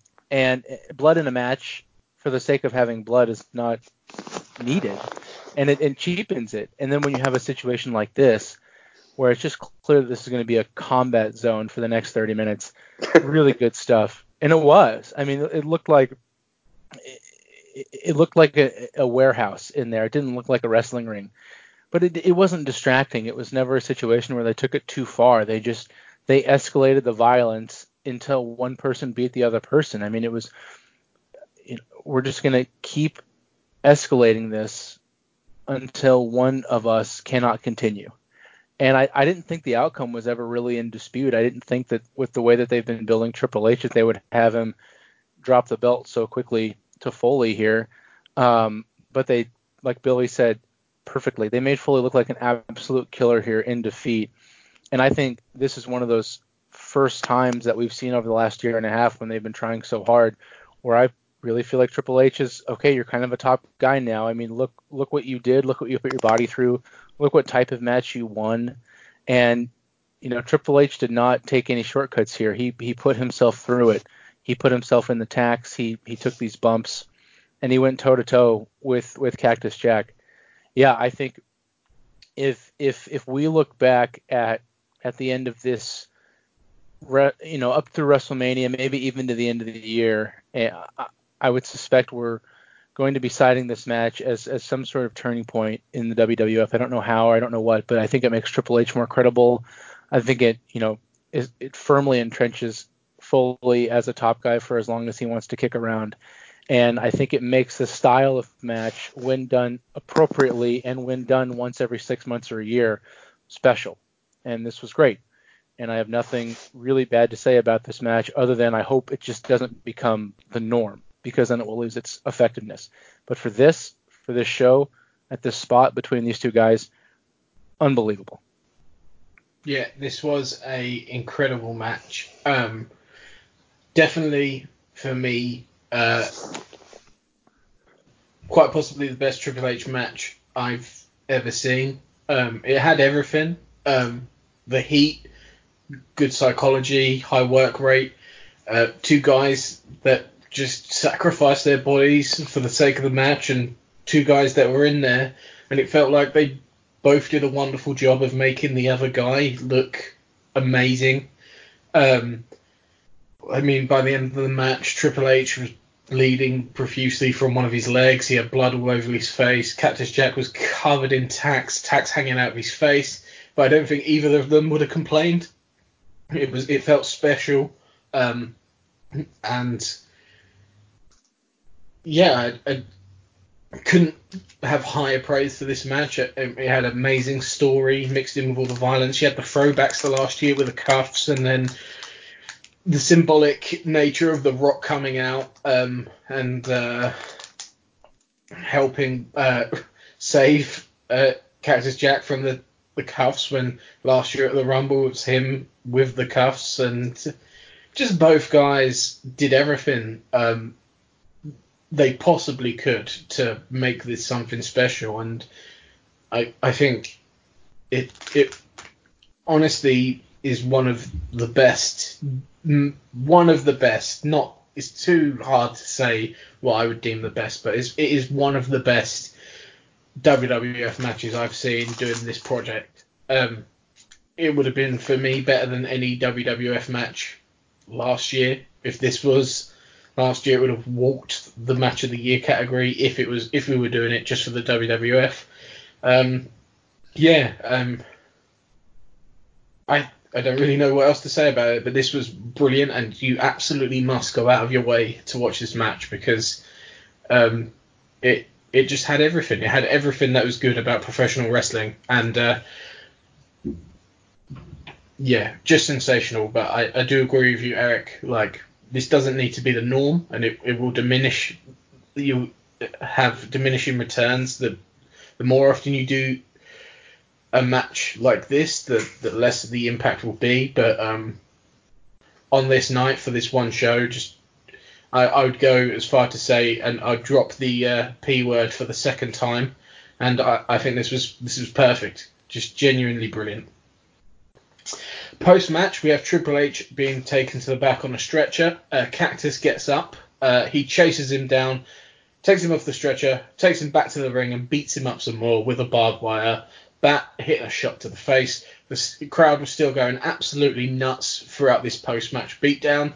Um, and Foley, uh, Cactus Jack, sorry, stood tall and posed for the crowd, who were going absolutely nuts, um, as I said. And uh, it very much looks like that the the feud between these two men will continue.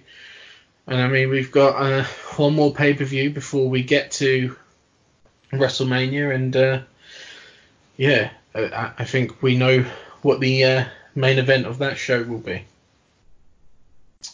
Moving on now, and it is time for the Royal Rumble match. Um, I will pause every. I think I've, in my notes I've got a little gap every ten entrants, just so we can comment on the match in sort of manageable chunks rather than one hour long uh, review.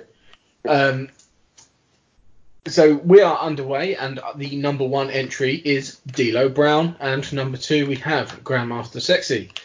Sexy hits a Hurricanrana and a drop kick to the back before uh, Brown's able to avoid elimination uh, by holding on for dear life. And we have Headbanger Mosh at number three. Uh, all of a sudden, Taka Michinoku Funaki, and Funaki of Kaientai, uh, they um, run in. They just run into the match, even though they're not in it. It's explicitly stated on commentary they're not in the match. They're not official entrants, but they run in. Uh, Funaki and Taka quickly get thrown out. Uh, Mosh gets hit with the low down by D'Lo, and uh, Grandmaster hits a bulldog on him too for good measure. Then we have Christian come out at number four, and eventually a huge pop for number five, Rikishi. He throws out both Mosh and Christian before D'Lo hits a neck breaker on him and a leg, leg drop, but Rikishi pops up. He hits D'Lo with the Rikishi driver and throws him out the ring too, so that's free for Rikishi. The sixth man is the other two Too Cool member, Scotty Too Hotty. The crowd pops huge as him and Rikishi start dancing. Uh, and, well, the three of them start dancing, I should say. Uh, this continues until Rikishi clotheslines both guys, sending them out of the ring at the same time. Steve Blackman is number seven, and Rikishi hits him with a Rikishi driver, throwing Blackman out as he awaits the next person. And we have Viscera at number eight. There's a huge reaction to Viscera hitting a belly belly to belly suplex on Rikishi, a sentence I can't believe I've just said. Viscera misses a splash, so Rikishi super kicks him a few times. He hits a shoulder block and throws him out to eliminate him too. So Rikishi has eliminated the first seven guys in the match. We have the big boss man at number nine, and he's reluctant to get in the ring. He stalls and stays on the outside the whole time until it's time for our 10th entrant test. He jumps boss man on the outside. Bossman tries a pile driver, but Test backdrops out of him. Test chokes him with his shirt and rolls boss man into the ring. Test tries to choke Rikishi in the corner uh, with a big boot, but Bossman goes low on him. Rikishi immediately then retaliates and hits a low blow on the big Bossman. Um, Eric, I'll come to you first. What did you make of our first third of the match? Well, not necessarily in time, but in entrance. I mean, it it it was fine. I I think the Rikishi spot was obviously the highlight, and then for me, uh, I think the Royal Rumble is a perfect opportunity to have 30, 45 second segments between opponents that you want to see clash, but you know the match would be horrible. See Mabel versus Yokozuna, for example. Give me that in a Rumble. Don't give it to me on a pay per view. Um, so this was an excellent showcase uh, for the Battle of the Beef between Viscera and um, there he is. He keeps turning up. Good on you, Nelson. Uh, and, and this time Rikishi. Uh, so and then the too cool spot that'll be replayed over and over again. I think that was kind of funny. I think it might be a little early to break them up, so I think they might just pivot off that 10. It seems like that we're doing, hey, Royal Rumble every man for themselves, but uh, perfectly harmless, entertaining, if ultimately, I guess, meaningless to the rest of the match. First 10 entrants. Yeah, Billy, what did you make of our opening third?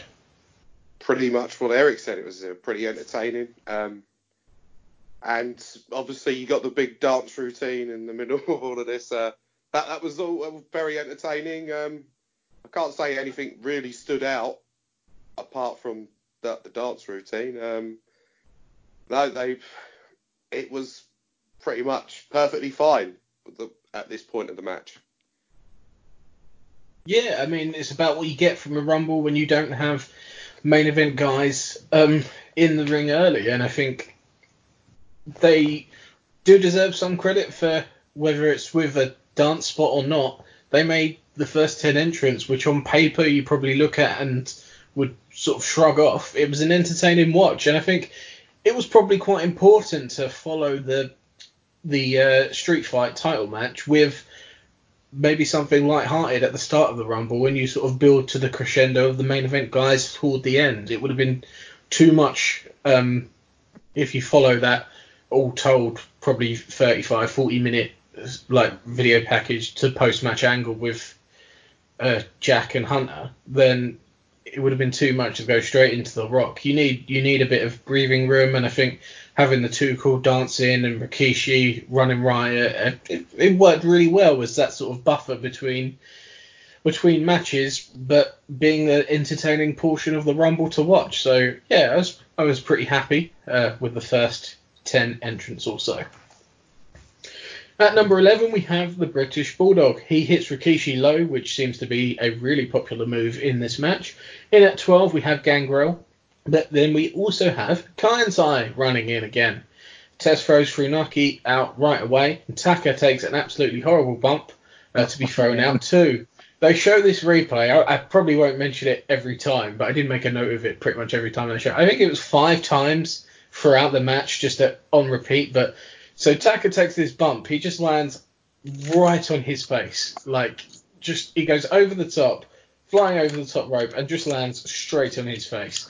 Um, he did pop up right away, but I mean the replay looked absolutely hideous. We can have, we uh, can we talk about Jerry Lawler being a xenophobic dick now, or should we wait until the, the recap? Uh, go for it now if you if you'd like.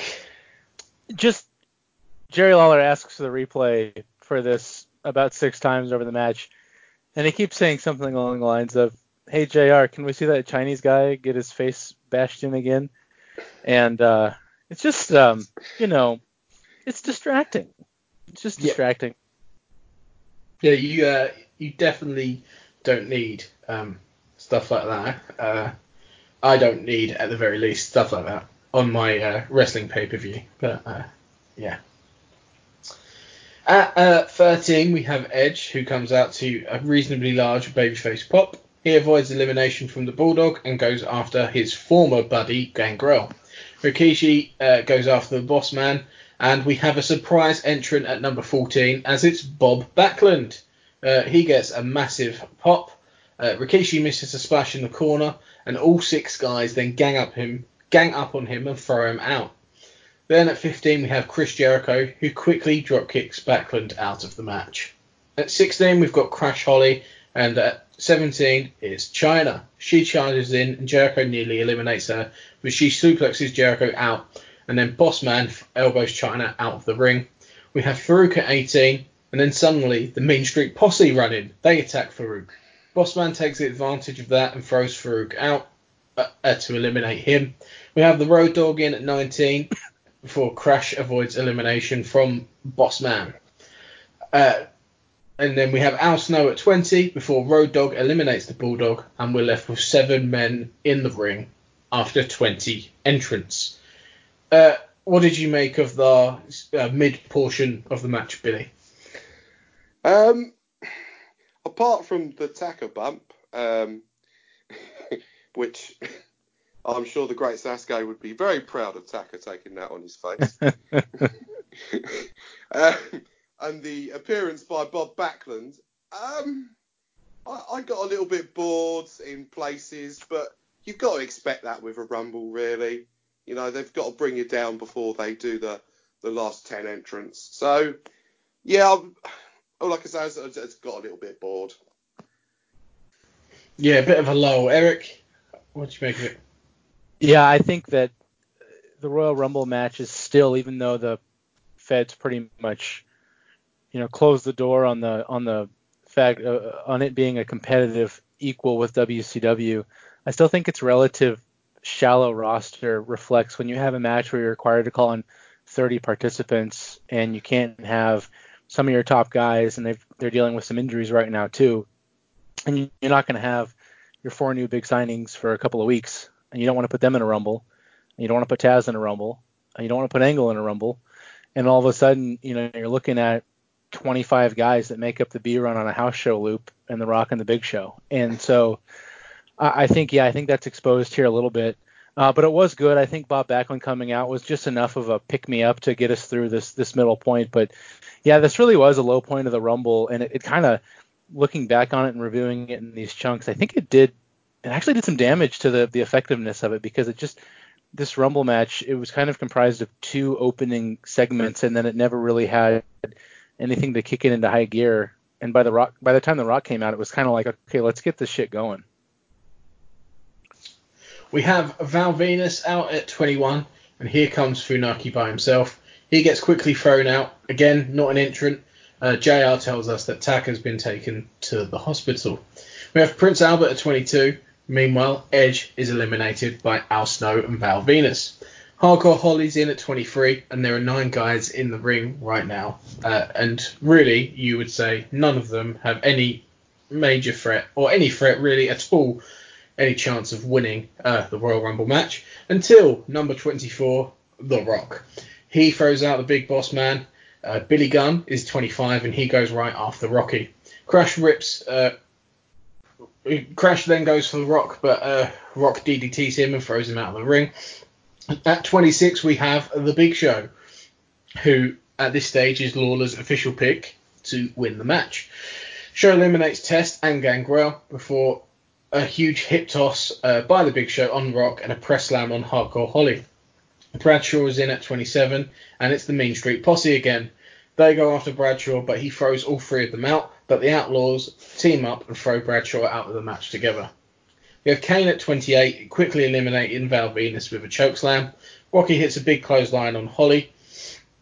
Show does a press slam to Billy Gunn, and here's the Godfather at 29. Kane eliminates Albert, and there's Funaki again, but Big Show quick makes quick work of him and throws him out. The last man at number 30, we have X-Pac. It's elimination time now with everyone in the ring as Big Show, uh, not Big Show, sorry, Al Snow clotheslines Holly out. There are eight guys left. The Big Show then eliminates the Godfather with a clothesline over the top. Rocky hits the Samoan drop on Al Snow before tossing him out, and Billy eliminates his partner, Road Dogg, before Kane eliminates Billy Gunn with an uppercut. We're down to our final four men with Big Show, Kane, X Pac, and The Rock. The Outlaws pull Kane out of the ring so they can beat uh, they can beat on him before X Pac misses a spinning heel kick. So The Rock grabs him by the head and whips him over the top to the floor. The refs never saw X Pac's elimination because they were busy with the Outlaws and Kane, so he sneakily slides back in. X Pac hits a spinning heel kick on The Rock, and uh, the two big guys, Kane and Big Show, go at it in the ring, with Kane hitting an impressive Enzuigiri on the Big Show. X Pac hits a spinning heel kick to eliminate Kane, and then X Pac with a Bronco Buster on the Big Show. Show comes back and press slams X Pac to the floor, so we are down to two. Rock hits a spine buster on the Big Show, following it with the People's Elbow to a ridiculously huge pop. Rocky tries to throw him out, but Big Show comes back with a choke slam. Uh, Show puts him on his shoulder and walks him towards the rope, but The Rock manages to hold on to the top rope and hang on to win as the Big Show goes stumbling over the top and out of the ring, and the winner of the Royal Rumble match in this year 2000 is declared to be The Rock. Eric, over to you. What did you make of that finish? I I don't know. I I think this is kind of a predictable finish, which is fine. That's like totally great, except they kind of maybe fucked it up. Um, and then uh, and so now the you got the big show uh, still mixed in with the main event, and so this Rumble didn't really accomplish anything, which is too bad because it wasn't that great of a match, but it had a predictable outcome. So let's just get to that outcome and get to Rock versus Triple H at WrestleMania, and boom, we're done. The Rumble served its purpose, but like we're not quite there yet uh, after this, and I don't think this match ever really got out of like third gear. Um, there just wasn't enough talent in it, and I don't think anybody thought that anybody but The Rock and then maybe the Big Show with shenanigans might might come away with this. Like I said before, there just wasn't enough depth in this match to give anybody pause that somebody other than Rock and maybe Big Show might win. Can I guess, Chris? I, you were probably hoping for that, um, but over the Big Show, yes. Yes, for sure, absolutely. And I, am sorry to report that that's not going to be the case. Um, So I don't know that this match, although it had the best intentions, really solved anything. And the fact that it wasn't all that exciting of a match to begin with, I think kind of hurts it. I hate to be negative on it, but looking back on it, I was like, ooh, did we really, did we really see a good Rumble match here? And it, even if they tried to give us the right outcome, they didn't really accomplish that either. Billy, what do you make of the match? Well, I suppose they got to where they want to go to, where they've had the Rock win, and obviously he's going to go on to face Triple H at WrestleMania. But it's pretty much a, a given now, isn't it? I think this is what is going to happen. But the match itself, it was just, I think like Eric said, he just uh, he suffered because there wasn't enough of big names in there. Really, you you look at like the four names that, well, theoretically, three names that could have won this: uh, Big Show, Rock, and Kane. So it's sort of predictable, but at least they get to where they want to go. So I can give it a pass on that. It's just it wasn't a fun rumble really. It was it was it was lackluster, but it it wasn't horribly boring. So there is that. yeah, I think they were in a bit of a tough spot in the sense that the roster's thin. Um, and I mean, we can say Kane or Big Show maybe had outside chances, but there was only really one winner you could go with. Um, and I guess it might be in some ways a saving grace that they fucked the finish up a little bit in that you've got to do something um, for the next pay per view at the next month and maybe just have yeah a Rock versus Big Show singles match. Rock wins clean, and then you're done. Like it's not the worst thing. So for Rock to have a match, but I don't expect uh, fireworks out of any potential singles match with the Big Show, to be honest. But yeah, a pretty flat match overall. I think I didn't. I don't think I was as negative on it watching it, but reading it back, I mean, I was pretty much just listing the entrance again. There wasn't too much. There wasn't too much going on that was uh, that that noteworthy really, and uh, I think they were in a tough spot in that. Yeah, I mean they got a thin roster and and not many options. Like The Rock pretty much had to win this match. That's fine, but it's going to be an hour, and you've got to try and fill that hour getting to the finish. And they tried their best. I thought the opening ten entrants had some entertaining stuff, and like I mentioned earlier, a good contrast with the street fight that came before it. A big lull in the middle, and you you want them to kick it up a gear in the final third of the match, and it never really happened. And I think it's just because they lack the options. There's no real drama when the outcome's so obvious, really. And I, I, I mean, I'm not saying that I would have liked to see some sort of surprise or like surprise winner or anyone else win the match apart from Rock because I don't think predictable is necessarily bad when it's as logical as this. Um, I mean, I probably preferred it to the Rumble last year, but that's quite a low bar. Yeah, uh, probably an underwhelming match overall. Uh, actually, uh, yeah. So, what did you think of the finish itself? Like the fact that it kind of went wrong. Like, yeah, they they fucked up a bit. Like, any any thoughts on that? Uh, Eric, I'll come to you first. I just don't see why you take the risk. I, I, get they were trying for a cool spot and like they've done stuff like this with Shawn Michaels and other kind of smaller guys, but The Rock's six five and you know 250, 275 in the Big Show. I mean, he his name's not just ironic, and so you've got like seven you've got like 700 pounds careening over this rope that's covered in in tape, and you don't think it's going to give enough to put a six foot five dude's feet on the ground as he's like. I, I just think it was poorly designed. And I think they were they probably practiced it a bunch, and The Rock was able to get one foot down or not. But I wonder if he was worried about slipping his hands off. And I just think while you're trying to make the Big Show look as credible as possible by still giving The Rock the match, I would not have taken the chance at all if The Rock's feet could have touched the floor in this situation because it's too important. Like they've they've kind of fucked up a couple Rock pushes at this point, and now you've got a ready-made opponent in Triple H, and just just get there, and the Big Show can recover because he's the Big Show. Um, don't take this risk in this spot and then have to piece it back together later on. Yeah, Billy, what did you make of the actual finish itself? Like the yeah. well, you know, sometimes in wrestling these things unfortunately happen. Um, it, you know, like Eric said, they shouldn't have bothered taking the risk. It's but they they wanted to do the fancy finish, and this is what unfortunately happens. Uh, but you don't need to do all of that. You know, just give us the win, the Rock win, because everyone pretty much knows that it's going to be him and Hunter at Mania. That's the way they've got to go.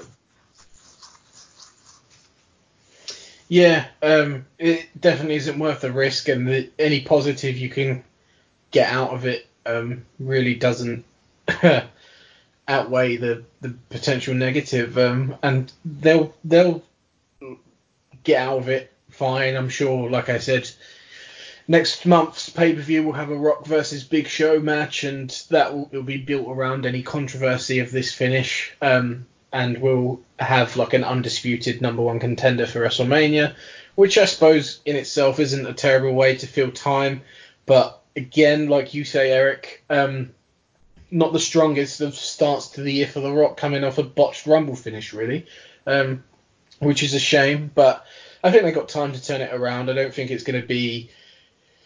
I don't think it will be the end of the world. I don't think it will be have too much of a negative impact. They they got something they can fill the next four weeks with, and then hopefully turn away from and maybe never mention again. And with that, uh, that brings us to the end of our review of the Royal Rumble pay per view. So, uh, Billy, I'll come to you first for your overall thoughts on the show and a score rating out of 10. Ah, this is going to be a tough one because there was two potential match of the year contenders on this show, but the rest of it just I don't know. I, I, I say I was a bit bored for them, but uh, I think maybe this is a bit of a low rating, but I'm going to give it six out of ten. Six out of ten from Billy. Eric, what do you make of the uh, overall thoughts on the show and a score rating out of ten? No, I, I share Billy's struggle with how to how to really summarize the show with one no, numerical rating because if you say I've got a, a, a, probable match of the year candidate on here, a probable what I said the mid card match of the year on here, a perfect angle to introduce, no pun intended, a new guy, and then kind of three clunker matches, including the namesake of the show, and then a probable worst segment of the year contender. How do you really rate that? Well, coming off of a year, Chris, where you said we were just scraping for anything to sink our teeth into, I think it is fair to kind of appreciate the good stuff on this show because there is uh, kind of a glimmer of hope. Um, so I think based on that, the fact that we have a, a, a perfect world title match, a perfect segment, and a, and a banger of a of a tables match, I think I'm a little bit higher. I think I give the seven out of ten, warts and all. Yeah, it's tough because there's not many shows where you're going to get a world title match as good as this, um, let alone a match as good as the tables match, let alone a, an introduction and debut uh, of a new character and a new uh, guy on the roster in a match that overall was as perfect as Taz versus Angle. Um, and those three positives, I think I, they have to outweigh the negatives for me, just because just because there's been so little. Um, and I've, I've got to try and hang on to that. And by any by any standard, regardless of the qualities of the pay per view across the last few months, um, those three three things were exceptional.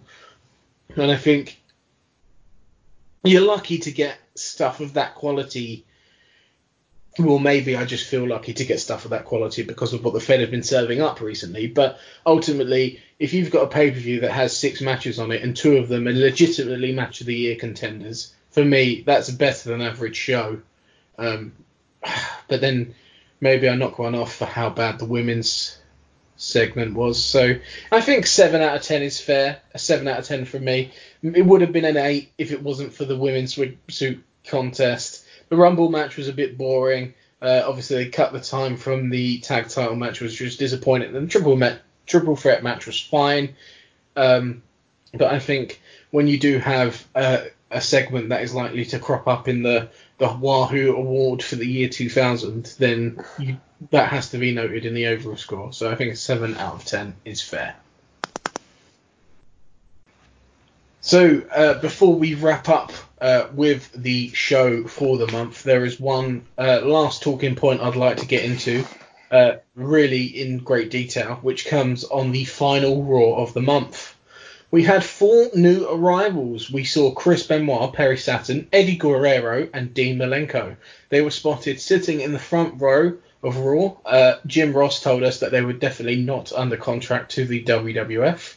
Later in the show, Benoit, Saturn, Guerrero, and Malenko attacked Road Dogg uh, in the ring, and we later learned that Cactus Jack had invited them to the show personally. They then helped Cactus Jack beat Triple H down at the end of the show, and the five of them stood tall. So, Eric, I'll come to you first. I mean, as a collective and also individually, what do you make of the four new acquisitions for the WWF, like absolutely huge gets really uh, in terms of the mid card picture for the Fed. This this feels like a if not a knockout blow, an uppercut and a standing eight count in the seventh round. Like especially with Eddie and Benoit, like you're getting two guys that are legitimately upper mid card, can hold down a second or third feud in the company type guys, and then two world class workers, Malenko and Saturn, who can slide right into that kind of work rate part of the show. I don't know if any of these guys are ever going to be like needle moving main event guys like a Rock or an Austin, or even now I would hearken to say a Triple H, but like, wow. And, and just having them come in and show up and having them look so strong in that opening segment and having them affiliated with Foley, which is I, I don't know if I love that so much, but I think it works to kind of this is this the way this is presented strikes me as a JR kind of produced and JR kind of uh, idea uh, introduction. They bury WCW so hard. JR is just kind of playing oh coy about like, hey Bischoff, fuck you, I stole your I stole four of your guys and your company is is gone. And I know Bischoff's not there anymore, but that that kind of vibe like, hey WCW, like, you know, fuck you, I'm I'm personally killing your company by taking four of your up and comers. Good luck. And then they have Foley backstage, and they continue to bury WCW. They never mention WCW, but they, they do. And then these guys just look like badasses, and, and the presentation just could not have been better. Like, as far as debuting new guys this month, the Fed just hit it out of the park. Billy, what do you make of the four new acquisitions for the Fed? Well, this is uh, a big get for the WWF. Um, you know, uh, we've all read the rumours online about what's happening with Benoit, Malenko, Saturn, and Guerrero. I personally didn't think the Fed would pick up uh, Malenko. I just didn't think they would be the sort of guy to go to. But obviously, they're coming in as, as a group because they've left as a group. This is uh, it's pretty much a big deal for them to have, have arrived, and the whole angles that took place on television, it was generally shocking, and it had a lot of people, you know, uh, rightly so, wondering what is going to happen next. It was, as Eric said, it was very well presented, and they've done a really good job with them so far. I do can't really see them being main event guys, but you know, you got them, throw them in the mid card. Uh, maybe you do a Benoit and Hunter match some point. That would probably be a good idea, but I just can't see them advancing above the upper mid card, unfortunately. Yeah, I think the four of them are just unbelievably strong acquisitions, and I mean, this month you're right, Eric, pointing out uh, what a month for debuting new guys. This month alone, adding Taz, Benoit, Saturn, Guerrero, Malenko to a roster, which the Rumble exposed is very thin. Well, you throw those four, five guys in the mix, and the Rumble's not looking quite as thin in the mid card anymore. Especially when you've still got people like Kurt Angle who. Uh, like very much an up and comer within the company.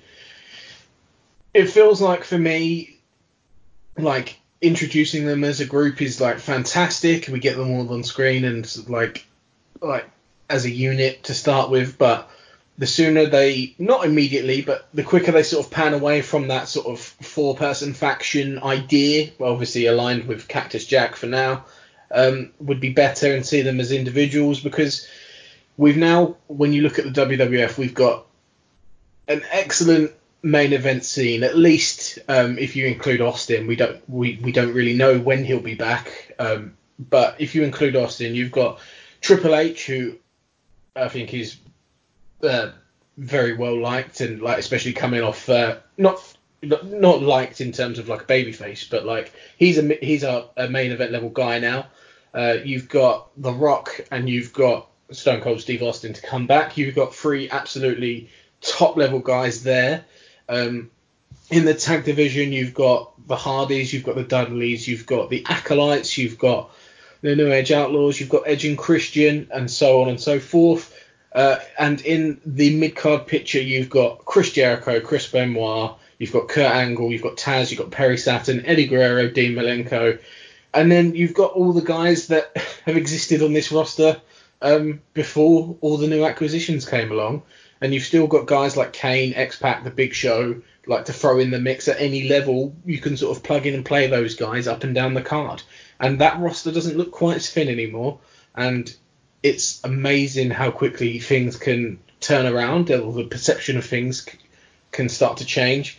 Because I think we're heading towards a point where we could see a real upturn in overall quality of the in ring, especially for the WWF. And obviously, there's still going to be weaknesses and stuff we need to work on. And I don't know if they're ever going to have anything resembling a women's division. Um, but whatever the mess is with the women on that roster, the sooner that gets sorted out or thrown away completely, the better. But we're heading at a stage now where this time 12, 14, 18 months ago, we had a terrible tag division. We had no mid card, and then we had a main event with basically these guys in it, but Hunter wasn't really there yet. And now we've got a great tag division, the makings of an exceptional uh, upper mid card, and a great main event scene. And I think when you add those three ingredients together, you're pretty much 90% of the way through having a good, like a, a, a complete roster. Like it's it I don't know if I'm getting overexcited, um, but I think the potential here is is just enormous.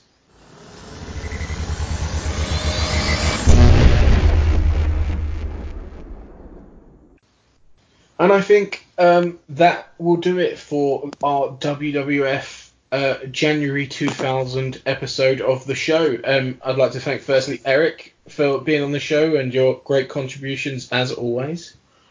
We ended 1999 at the lowest of lows, and we enter the year 2000 on the highest of highs. Here's to a, a good year. It can't be worse than last year.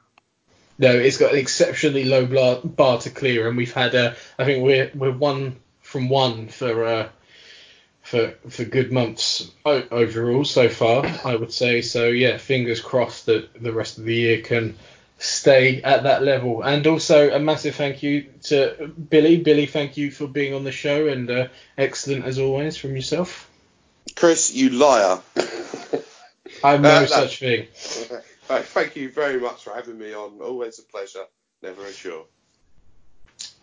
Um, and I have been your host, uh, Chris White. So uh, thank you very much for listening and uh, coming back uh, in the year 2000 for the WWF side of things. Um, yeah, it was a, a really fun month, which hasn't happened for a while on, on the Fed side of things. It's been a, it was a tough year, 99, but uh, if this month's indicative of how things are going to be for the rest of the year, I'm feeling hopelessly optimistic, and uh, we'll see if I am going to be revealed to be a fool. But yes, until next time, thank you very much for listening, and goodbye. And the Road Dogg in, knocking the boy knocked Al all the way outside the ring. You know what I think the Outlaws are doing? I think the Outlaws are showing up for those four guys from well, the four guys from down south that are sitting out there. Well, they're not from down south anymore. These guys are free agents. That's, that's my knowledge. The Road Dogg right out there amongst them in the front row. And the cover back in the ring on a near fall. Road Dogg having some words. Hey! Oh, the Road Dogg just, he took the first shot. What's he crazy? And there's going to be hell to pay here. The Road Dogg took a shot at these four radicals. And now the Road Dogg, the Road Dogg is, dang, that was a mistake. Perry Saturn in the ring. Saturn with a suplex. And then do that. Eddie Guerrero. Eddie Guerrero on top.